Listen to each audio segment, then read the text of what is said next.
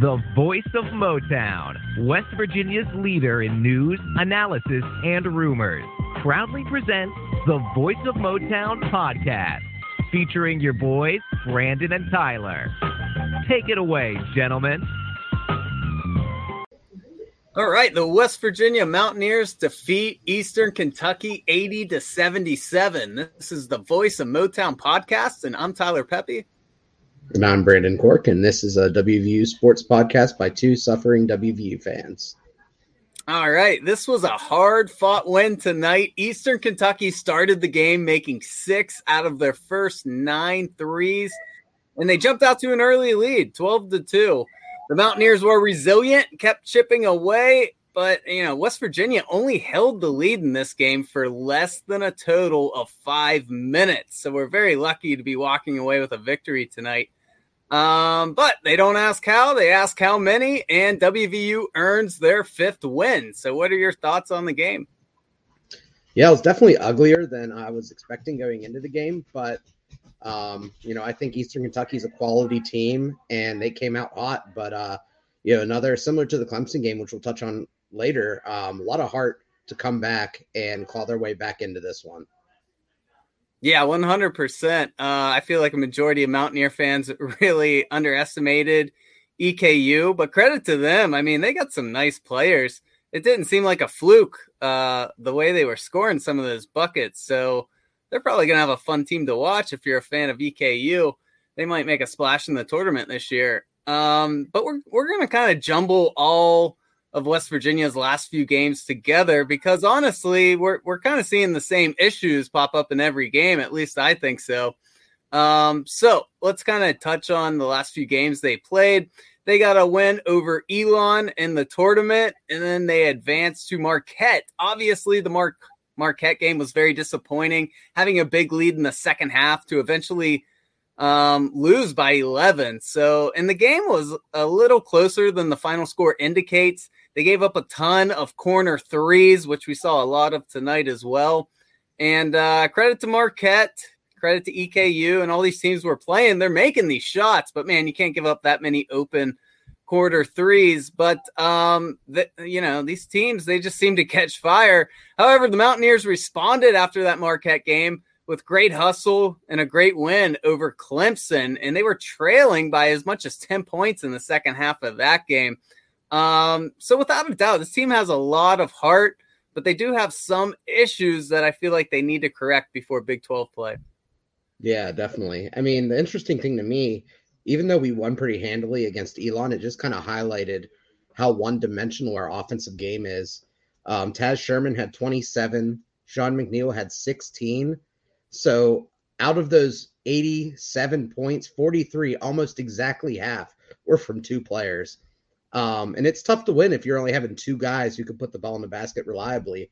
And we saw that kind of reflect into the Marquette game, where in the second half, Taz only went two for nine with three free throws, and McNeil went one for seven in the second half. So we held Marquette to 37 points, which is only two more points than they had in the first half. But we only scored 25 because our two best scorers just didn't produce. And that's not their fault. Defenses are going to figure out a way to take away our top weapons. And McNeil's probably a little easier to take out than Taz because he is a spot up shooter. But, you know, if someone has a good shutdown defender, they can put him on Taz. Makes our offense a lot more ugly to watch. So we need guys like Bridges and Curry, like Curry had tonight, step up and figure out ways to create shots for themselves. I mean, Curry tonight had 16 points on, I think, six of eight shooting um, all of them attacking the basket. We need more performances like that. We need more guys who can come in and step up in roles like that. Um, and then that the Clemson win. I mean, it was just an effort win. I mean, ta- Gabe was the uh, the player of the game that that that game. Seven rebounds, four assists, one steal, one block. Um, we we uh, forced eight turnovers in the past 12 minutes, just getting back to WVU basketball. So that was much more of a defensive win. Um, but I don't think there's going to be too many games where we're going to where we're going to face a team who is going to we're going to be able to shut down offensively very often. So that offense, that third option, is going to be super important moving forward. Yeah, one hundred percent. And uh, unfortunately, this is kind of just the nature of having a shooting team. Uh, you'll have moments of being extremely hot and then moments being extremely cold. That's when it's nice to have um, inside presence who can get you a tough two points by the basket. Uh, you know, Carrigan and Paulicap's inside defense, it's all right. Um, I feel like, you know, sometimes they get left hanging because of how we double team and pressure. But this team is clearly missing a player like Derek Culver who can be relied on when the team is going cold. So, what do you think about our inside issues? Yeah, I think it's definitely. I think one of two things need to happen. So, I think you can win without an elite big man, more of kind of like a dunking or a, a putback guy like Paulicap and Gabe and Carrigan are. Um, if you have someone who's able to attack the paint like Curry did this past game. If you don't have someone who can reliably do that, you need someone who can post up because then you are solely relying on um, you know, long twos and threes like WVU kind of did a lot last year whenever T when when Culver was getting into foul trouble. So um, you know, the perfect player to have right now would be Oscar. Um, I know we don't want to hear that, but um, you know, he'd be perfect. He he would solve the rebounding issues. He was a, a force scoring inside. He had some moves, and right now we really don't have that guy. Um, Cottrell seems to be the guy who should be able to get that, get there, but he's so young, and that Achilles injury is a tough one to come back from. So you really need to have time to get into the weight room, put some weight on, put some strength on, so you can, you know, develop some movement, take the beating that you get playing in there with other guys who are 250, 260 pounds bearing down on you all game. And you can kind of see with Cottrell, he's only been able to play about a dozen minutes a game so far this year. And, you know, some of that may just be being ready or not. And some of it may just be his body's not ready. So um, I'm really hoping over the next month, uh, two months, um, before Big 12 play kind of gets into the thick of things, he can figure it out, or we find someone who's able to um, drive to the basket reliably and open things up for everyone else. Yeah, one hundred percent. And don't don't forget, we could have Derek Culver right now as well, um, which is crazy to think about what could have been with the players we have this year. Uh, you, know, you know, I don't want to disrespect the the centers too much. I love the way Carrigan hustles and gets up and down the court. There's times I have to check the number on his jersey just to see if that's really him, because you know we're not used to really seeing a center just you know, hustling quickly up and down the court, falling out of bounds and hitting the ball off the opposing team to save a possession, just real heads up stuff. And so I like how they play, but man, they have to develop the some type of offensive move. It's not like, you know, DC had a ton of moves underneath, but he had a nice little hook shot, things he could go to. And it, it, was nice just to be able to throw the ball inside to him when we were struggling to shoot outside. And we just simply don't have that this year. Yeah, definitely. I mean, I think you know it would have been nice to have someone who's a little bit more versatile brought in. Um, but I do understand the role of Carrigan and Paulicap because you know the, both those guys came in as legit shot blockers, and that's something we needed last year. Um, but making them having both of them on the team makes them a little redundant. Um, they are both very similar in size, very similar in length, very similar in skill set. So um, I did like that Carrigan almost had that dunk. It looked like he was fouled today. Um, mm-hmm. If that's something that could be a part of his game, you know, as a lob threat, I think that's huge because we haven't really had a lob threat since Oscar. Yeah, 100%. I'm with you. Um, and just to talk more about the game tonight against Eastern Kentucky, the Mountaineers struggled to find another offensive threat in the first half besides Taz Sherman. I believe uh, Gabe Osabuohien was the second leading scorer at halftime, if I remember correctly, with just six points. But luckily, Malik Curry stepped up and had a huge second half. So let's talk about Taz and Malik because they really had historical nights for their careers. Taz finished with a career high 28 points tonight, and he absolutely carried the offense for a majority of this game. Sean and Jalen can have a lot of games like they had tonight I think they each had five points and just missed a lot of shots. So, I mean, everyone's going to have down games here and there. It's just unfortunate they both had one at the same time. Um, but yeah, we really need a. You can't have your second and third scores having down nights like that, or they're not going to win a lot of games in the Big 12 this year. But what do you think about Taz? Without him, we easily lose this game. Yeah, I mean, Taz is someone who um, I always thought of as, you know, one of the best pure offensive players that we've had. Um, even coming back to whenever he was being recruited, just you know, reading his recruiting profile and the numbers he put up in JUCO, um, you know, he kind of seemed like a guy who you could build your offensive around in some way, shape, or form. I mean, he can pass the ball, he gets to the rim, he's crafty, he can make his free throws, hit threes.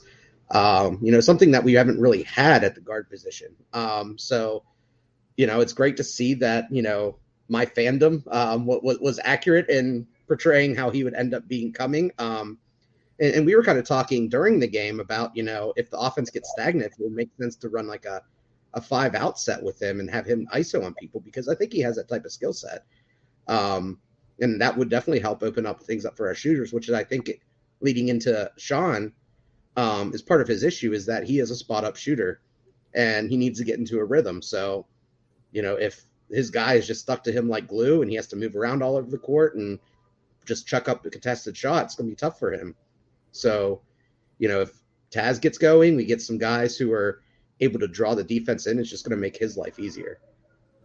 Yeah. Um, about Taz going ISO, obviously, you know, no one wants to see that be the majority of your offense, but I would absolutely be cool with that if the offense is struggling, if they just say, hey, ISO with Taz and, you know, let's see if you can get us a bucket and really get things going. But we were talking a lot at halftime and while watching the game about we need our point guards driving. That opens up everything. And they finally start doing it in the second half. And Malik Curry was the guy who did it. And I mean, he's got such a good skill set to drive to the bucket because not only can he finish those difficult layups, but that opens up the three so much. So let's talk about his game tonight. He had a great second half, finished with 16 points, which is a career high in a Mountaineer uniform. Obviously, he's had more points, but that that's the most he's had since he's been in Morgantown. So um, I think he can be very special. He's still developing and learning under uh, Coach Hugs. The offense should be more penetration to the basket. Our game plan in the first half seemed to be a lot of deep twos, three pointers. Um, I think our offense should involve more driving to the basket because that is going to open up the three point shots and get guys like Sean McNeil going and more involved. Oh, absolutely. I mean, um, Curry's body control is just incredible in the lane. It's unbelievable to see how he's able to contort his body, maintain his balance, and finish. I mean, it seems like if he just gets a halfway decent angle, um, he's finishing. I mean, it doesn't, doesn't matter who's there. He, he's just so attuned to what his body can do and how to get the ball off the glass in the right way. Um, it's just incredible to watch. Um, and you know, I'm with you. We need we need to be driving to the hoop more often because you know in today's basketball from the NBA to college to high school, everywhere, it's very analytically driven. And I'm a big fan of the analytics where, you know, the best shots on the court are three pointer or three pointers and layups. Um, and if you can't do that, draw fouls. You know, if you're taking two pointers from a step inside the three point line, that's a bad shot because you're shooting basically from three point range, but it's only worth two. Um, and that's something we did a lot last year. And I think that hurt us some. Um, obviously, Mc, Miles McBride was tremendous hitting those shots, and McNeil could do that occasionally. But this year, we really don't have someone who can reliably hit those mid long twos. So, um, you know, we definitely need to try to get to the rim. And worst case scenario, just draw contact, try to get to the line. I mean, I know our free throw shooting was abysmal today, but even if you're missing them, you're getting other players in foul trouble. And if it's, you know, something important, like we got out against EKU today, one of their best players got fouled out that just makes things easier on our offense and defense going forward. So um, it's doing double the work for you know one possession. Yeah, one hundred percent. I mean, Deuce driving to the bucket last year is how you know Sean McNeil got a lot of those open threes, and then once he heats up, we all know he's insane. He can start making them from the logos. You just got to get him going. So um, I think our offense should be more driven to pick and rolls to the bucket. And then if they start collapsing after you make a couple, just kick it out. Um, which brings me to Jalen Bridges. Maybe I'm being too tough on Jalen because he's only a sophomore, which is hard to believe, but he is. He's still very young.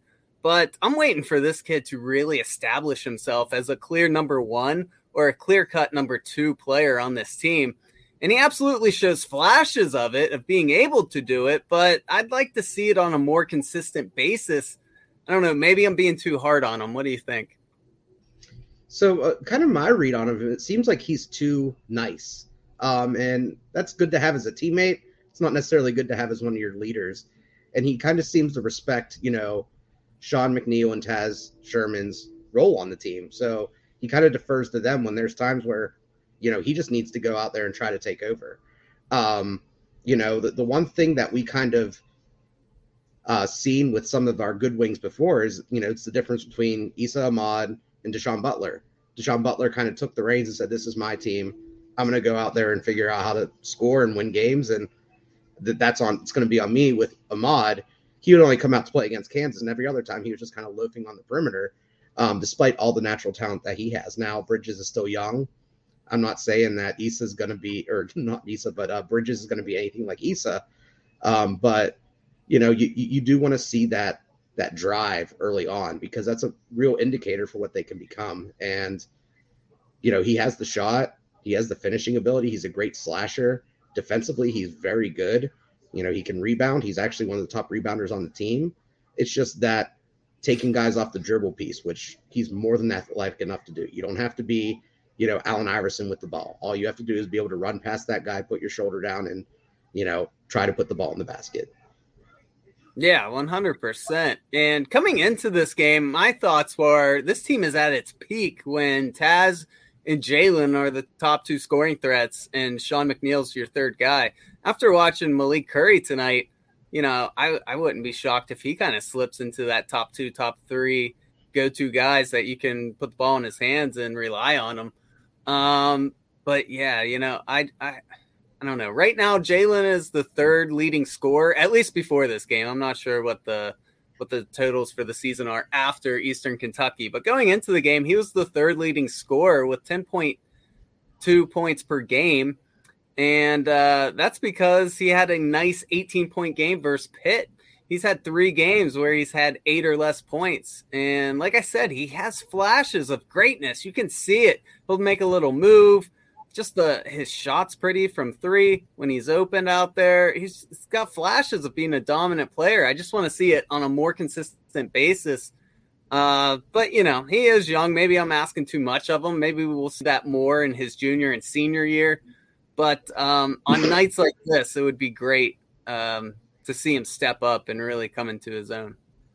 Yeah, and it seemed like a lot of. I mean, Huggins and other people were just talking him up so much. I mean, even when we talked to Culver in the interview that we did with him, he mentioned Bridges and said, you know, he's the guy who's going to break out this year. I mean, the players see it in practice, the coaches are seeing it.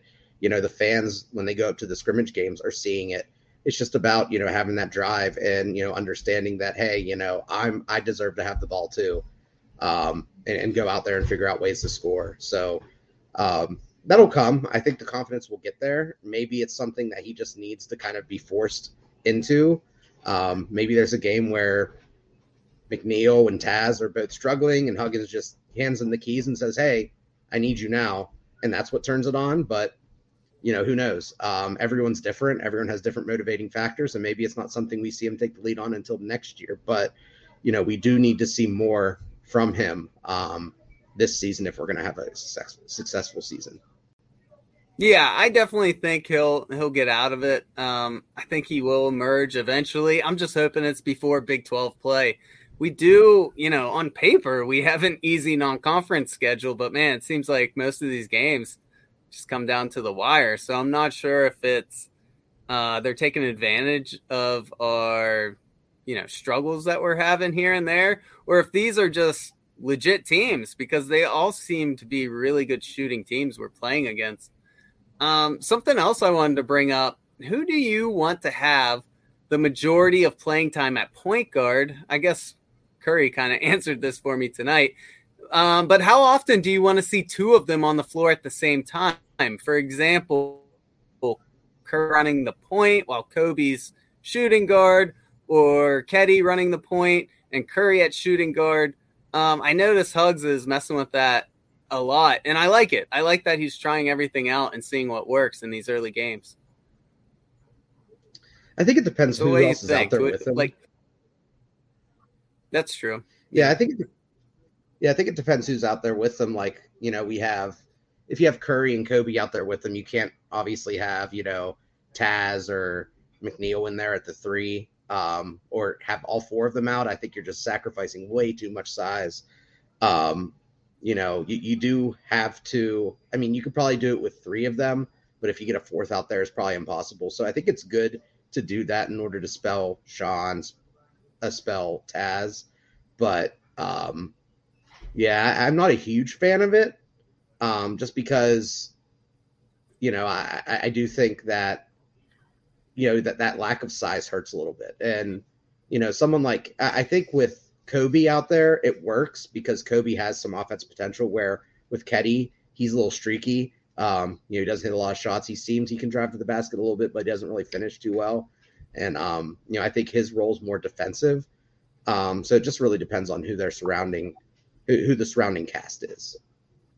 Yeah, yeah, I agree with you. I noticed. I don't know. I watched all three of the games we're discussing today, so I'm getting them kind of mixed up. But I'm pretty sure he did have like two point guards and Taz all playing at one point in one of those games. And, you know, I don't hate it as long as it's something you're just going to throw out there for a few minutes to see if maybe you can get, you know, a little streak going uh, on offense. So I don't hate it. I kind of, like I said earlier, I like that he's messing around, seeing what works, who gels together.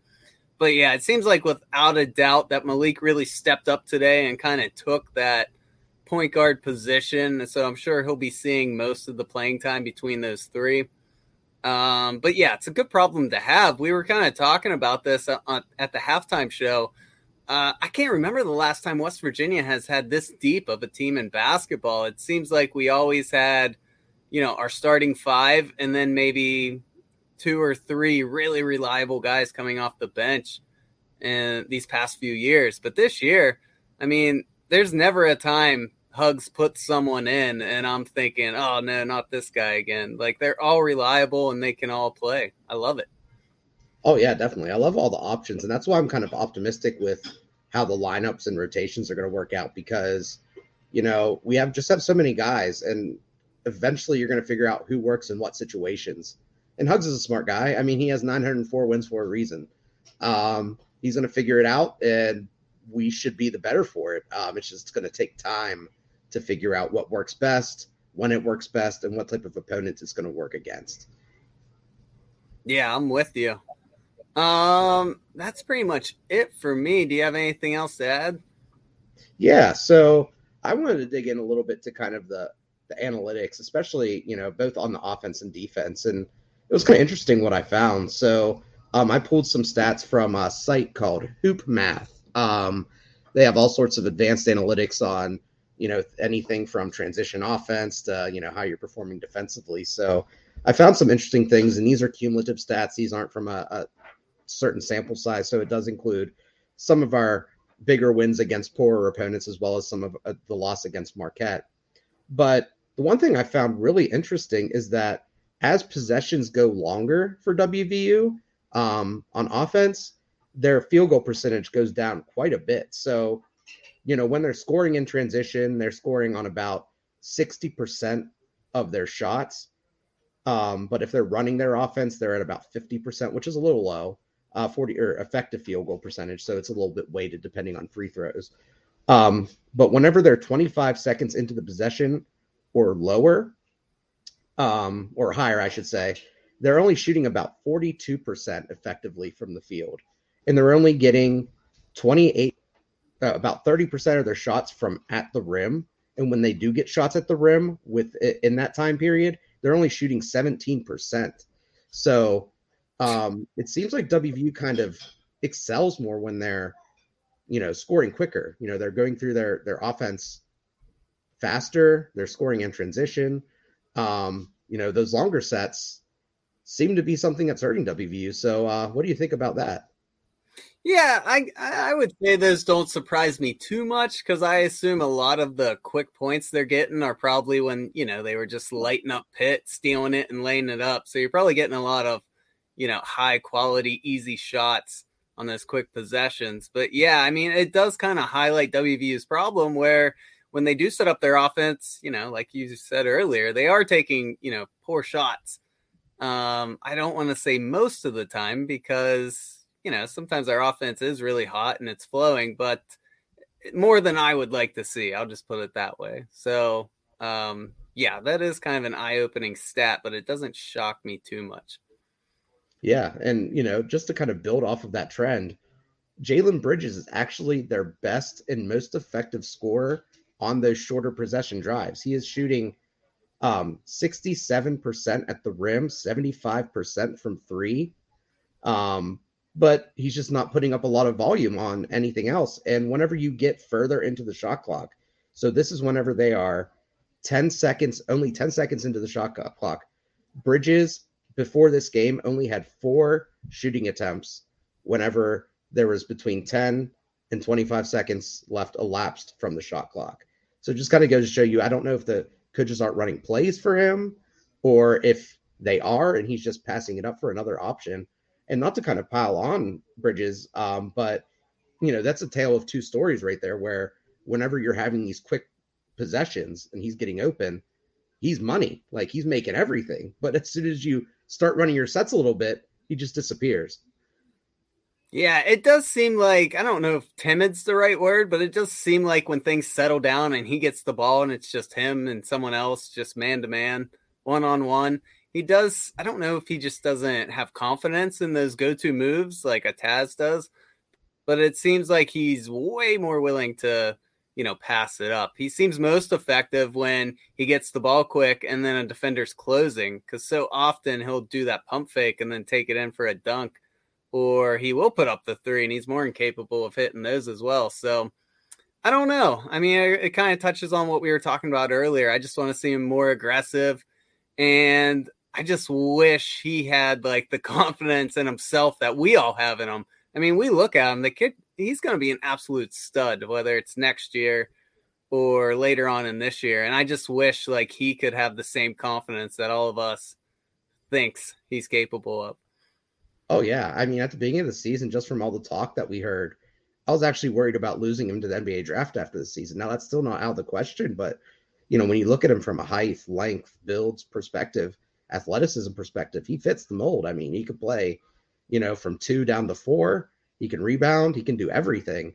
It's just about that getting that assertiveness. So um, obviously, it would suck to lose, you know, Taz, Sean, and Bridges in one year, but I, I, would rather have all three of them be stars and drive us to a deep tur- turning run and lose all three than you know to say what if.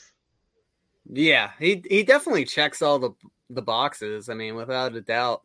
Um, and yeah, now that you brought that up, it's scary to think how many people we're losing. Even Carrigan, Paulicap, Curry, and just oh, so, so many people we're going to be losing at the end of this year. That's why I really hope you know it's it seems like they are starting to gel more and more. Um, you know, they have the capability of putting points up. They just really need to lock down on defense because in the bat in the past when it was press Virginia, we could go on these super cold shooting streaks and still win because we were playing such tough defense that most games were pretty low scoring. Seems like now every, every game's a shootout.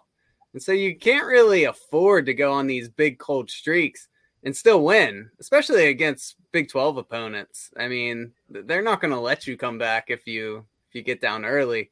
And so um you know, I'm sure Coach Hugs will start to tighten up the defense, but I'm hoping we start seeing that before Big 12 play starts.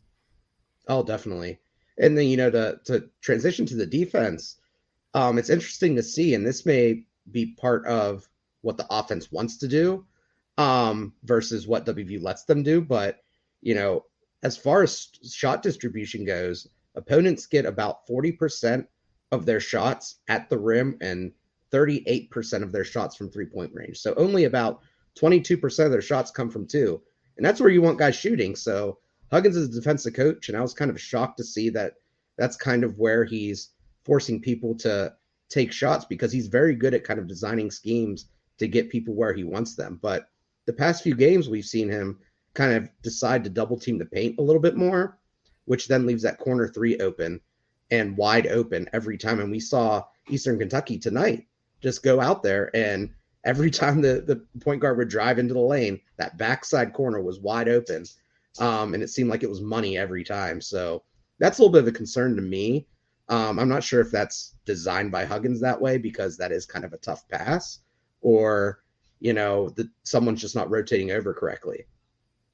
Yeah, well, you know, like we said earlier, it just seems like these teams we're playing are, you know, they, they just get hot. Like they don't miss if they're open. And anytime you're going to be trapping up by the half court line, two on one, you know, not unless you do get back really quick or, you know, hopefully they miss a couple open ones. It is going to hurt you. And it has. I mean, I, I can't think of too many times any team we played this year miss an open three from the corner from the, you know, not quite the top of the key, but just somewhere between the corner and the top. They seem to be hitting all of them. So um, I don't know if the game plan is just to hope they aren't heating up and making a lot of those, but that is just the nature of playing trap defense. You know, you're gonna if the opponent opponent is passing well, they're gonna find someone open. Yeah, and that's why I kind of wonder, like, if we should keep on pressing because, you know, it feels like if you're gonna press, Keddy is kind of the best guard to have out there Taz and Sean aren't really built to do that. Um, so you know, I'll, I'll, I'll, be interested to see if Huggins would ever go back to kind of that one three one trapping zone that he ran during that uh, tournament run because that worked, and you know, it was terrifying for defenses um, or offenses. Um, you know, putting Gabe up at the top as opposed to Ebanks, that could be something that's interesting. So I'd be interested to see if that would be something Huggins would adopt. It seems like as soon as he lost that group of players, he abandoned all hopes of teaching someone the zone again because they were um, transplants from that Beilein organization that did run a lot of zones. So it was a lot easier for him to teach that. And Beilein was a great coach of the, the one three one and two three zones. Um, not really Huggins' forte, but it might be something that works better for this team, who is has some pretty good size across the board. We don't have anyone who's huge, down low, but we have a lot of long athletic players. Yeah, yeah, they are lengthy, and like we talked about earlier, even the big guys are pretty quick on their feet and athletic. Um, the only thing I would say that Huggins probably doesn't like about it is we all know the one three one. You don't rebound very well on missed shots, so um, we don't rebound well now. we, and that's what I was about to say. So I don't know if Hugs doesn't like running that just because you know he we all know how he's real hard on rebounds and tough defense, and that kind of leaves that weak. But uh, yeah, like you said, I mean, we're already not rebounding well, so maybe that would increase turnovers. I don't know. We'll see. It'll be interesting to see how he adjusts uh, this next month because Big 12 plays right around the corner at the beginning of January. And I think we open up with Texas, right? Oh, man. I mean, I don't know. I haven't looked that far in advance yet. I looked once, and I'm pretty sure it was Texas. But uh, I had one more thing to talk about too. Um, about, again about the defense. So um, WU is actually pretty good at limiting teams at scoring in transition. Um, that so only about 29% of opponents' field goals percentage come off of transition attempts. Um, however, the one thing I thought was concerning is that whenever teams have 10 seconds or left or less on the shot clock, their effective field goal percentage jumps from 62% or jumps to 62% from about 50%. So 11 percentage point, points higher that late in the shot clock, which is kind of counterintuitive to you know how defenses normally work. If you're shutting someone down early in the clock, it doesn't really make sense for them to get better as you're locking them down later in the clock. So um, again, that might be a symptom of the trap. Yeah, I would think so because it it does seem like there's a lot of times that uh, when we are playing just straight up man, that the guy gets beat off the dribble heading to the bucket, and then it seems like whoever's covering the corner three normally cheats down. You know, with clock ticking down, they think, ah, you know, we got to stop this guy from an easy layup, and then they just kick it out corner three. so maybe that's why. I don't know, to be honest. Yeah, it's just something that I always thought was you know crazy, especially when you know you're giving up good shots late in the clock or you're fouling guys late in the clock. I mean, it seems like things that we've done just as a tradition at WVU, um, giving guys more time on the clock to, to create again. Um, and you know, obviously Huggins doesn't want that happening, but again, you know, with the players that were playing out there, I mean, Sean McNeil isn't the, the quickest guard out there. Taz Sherman isn't a lockdown defender. I don't think he's bad. I think he's pretty solid. Um, and you know, Cottrell is still kind of learning his way out there when he's out there. I think Bridges is great. Um, I think the the three big men that we rotate in, Gabe, Carrigan, Paulicap, they're all great. Um, Curry has his moments. Ketty, if he's not being too aggressive, can be really good. Um, but like like we've said, it's just about finding the right combination of guys out there who can defend without hurting our offense too much. Yeah, one hundred percent. And I hope Hugs keeps messing with the lineups. Just uh, you know, it's kind of nice. It's almost refreshing to see, especially when you're in a funk, to just put a different group out there and and see what they do while they're playing together. Yeah, definitely. Well, that's all I had for my uh, stats portion. All right. Well, uh, we'll probably do another basketball podcast next week. Um, but just so you guys know, the game's coming up. We have Bellarmine on Tuesday, November 30th. We have Radford Saturday, December 4th next week. And then a big one, Connecticut, December 8th. They just played a great game against Auburn that I watched a couple days ago. So um, that team will be no joke we'll definitely um, have to get some of these issues fixed before we play them. And like I was telling Brandon during that uh, Eastern, Con- yeah, Eastern Kentucky game, we these are the games we got to win because I hope I'm wrong, but I've been saying all along that I think it's going to be an up and down Big 12 year. Uh, I think we're going to go somewhere around 500, whether it's a game or two above or a game or two below, or maybe right on the money. I think we're going to be about 500 in Big 12 play. So, um, you know, Bellarmine, Radford, hopefully Connecticut. These are the games we need to win if we want to comfortably make it into the tournament. I don't want to have to be sneaking in those last couple weeks before tournament time. Yeah. I think the one good thing about the Big 12 this year, though, is it seems like it's a kind of a down year. I mean, Iowa State didn't do much last year. Kansas State never really does much. Um, Oklahoma State um, lost their best player, but I still think they they have a good coach. They have some good players, so they should be competitive this year. Um, Kansas is always good. Uh, Texas lost. Tech lost their coach. oh, they just lost, yeah, but hmm. they'll they'll figure out a way to still win the Big Twelve because that's what Kansas does. Um, oh yeah, they'll be good. And then Texas Tech lost their coach to Texas, um, and you know Beard is in Texas with you know some good players, but they lost a lot of talent. And um, I'm forgetting someone that lost a lot of talent uh, that I was going to say. Um, oh, Oklahoma. They lost their head coach. Yeah. Oh, yeah. Baylor's good. They lost their three best players though, and then um, who uh, who am I forgetting? TCU. TCU. no. Oh, uh, Oklahoma. Oklahoma. Lon Kruger retired. So yeah. Um, that's a that that's good for us because Lon Kruger, despite of if his team is good or bad, always finds a way to beat WVU at least once. So um, that helps out a lot. yeah, yeah. Honestly, you know, it's always fun to watch Big Twelve basketball. Um, you know, for all the complaints people have about WVU going to the Big Twelve, um, they they do have fun basketball every year. So I have no complaints about being in this conference when it comes to that. Yeah, definitely. I think it's going to be a good year for us, especially if we can fix, uh, fix things because really the only tough teams, I mean, Oklahoma State, Texas, Kansas, if you can get through the rest of the conference with a 75% win percentage and you know, you're in a good spot going into the tournament. You could probably get like a, a fifth seed, fourth seed. I don't think that's out of the realm of possibility. So um, I'm excited. I have faith in Hugs. Um, I have faith in this roster. So yeah, very excited for the rest of this basketball season. 100%. And, uh, you know, win or lose, this team's going to be fun to watch. I think they're already proven that with just, you know, these Eastern Kentucky, Clemson, Marquette games. Um, you know, they're just fun to watch because they're so streaky and they, they play hard. I mean, that's one thing you cannot, you know, say about this team is um, every single person on there plays tough and they are the classic Bob Huggins player, which you know West Virginia fans love to see. Oh, absolutely.